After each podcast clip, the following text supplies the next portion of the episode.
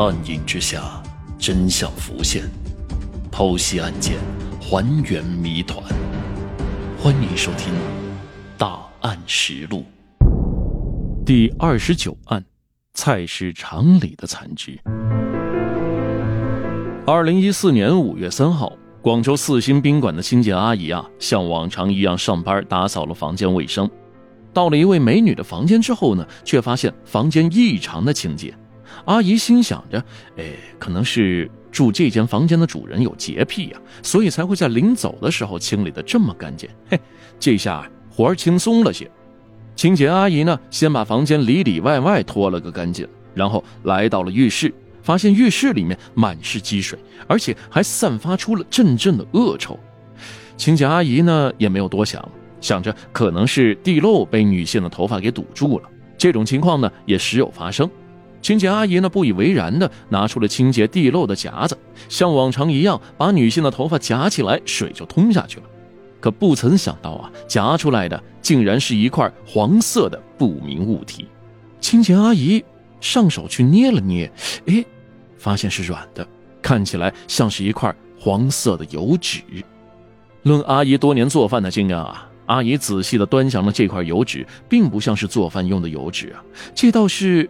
像人身上的一块油脂，仔细想过之后，身后一阵凉意。清洁阿姨马上跑出了房间，赶去前台报了警。等警察来了之后呢，马上进行了排查和研究。经过法医的鉴定啊，这块油脂是一位成年女性身体的组织，说明这间房间不久前发生了命案。警察立刻封锁了宾馆。根据多年的办案经验啊，肯定附近还有这位成年女性的身体组织。于是警方开始马上搜索了，果然在楼梯间里面发现了可疑的塑料袋，塑料袋当中呢装着大量的人体碎片。而奇怪的是，在现场发现的碎片当中，并没有发现死者的头颅和腿骨，因为案发现场被处理得非常干净，警方在现场找不出什么线索，只能选择查看监控了。在四月三十号当天的监控当中，了解到这位死者的名字叫做杨慕晴。四月三十号呢，住进了酒店，办理了入住手续，取得了房卡，就去了房间。不到十分钟，又来到楼下找前台拿了一袋洗漱的用品，然后呢，就再也没有出现在监控当中了。也就是说，杨慕晴下来后回到房间不久就遇害了。那么，在这几天里面，这个房间究竟发生了什么呢？随后，警方联系到了杨慕琴的家人呐，他们说杨慕琴五一出去度假，已经好几天联系不上人了。可他究竟得罪了谁呢？竟然会被这般残忍的分尸呢？由于杨慕琴死后钱财并没有丢失，所以警方推测出凶手并不是为了谋财害命才杀死了杨慕琴的。从监控当中得知，杨慕琴再次下楼索要洗漱用品，就可以看出这个房间啊，并不是他一个人住啊。果不其然，监控持续看下去，画面当中发现了一个可疑的男人。男人身穿紫色上衣、蓝色的牛仔裤，戴着帽子和口罩，把自己捂得严严实实。进入了酒店，没有登记，而是直接上了楼。更加巧合的是，从杨木琴入住到退房这三天内，这男子总是手提着东西进进出出。经过向死者家人的了解啊，发现杨木琴有一个老公死于车祸，她很伤心。发誓说不想再婚了，那这个男人又是谁呢？最后一次看到这个男人是拎着杨慕琴的手提包办理了退房。由于退房的时候呢不需要身份证，再加上五一期间客人也比较多，所以没太注意到这个男人的举动。警方多次的观察监控当中的男子，发现，在退房的时候呢，男子手里面拿着一个红色的塑料袋，里面像是装了什么东西一样。根据法医的鉴定。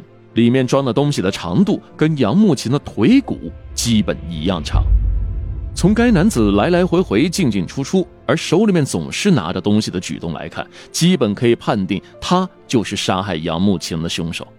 得出结论后呢，警方不敢耽搁，马上去寻找男人的踪迹。男人除了戴着口罩和帽子，基本上没有任何的遮掩，而且从监控里面看出，男人并没有感觉到慌张。因此，警方很快就通过路边的监控发现了这名男子的踪迹。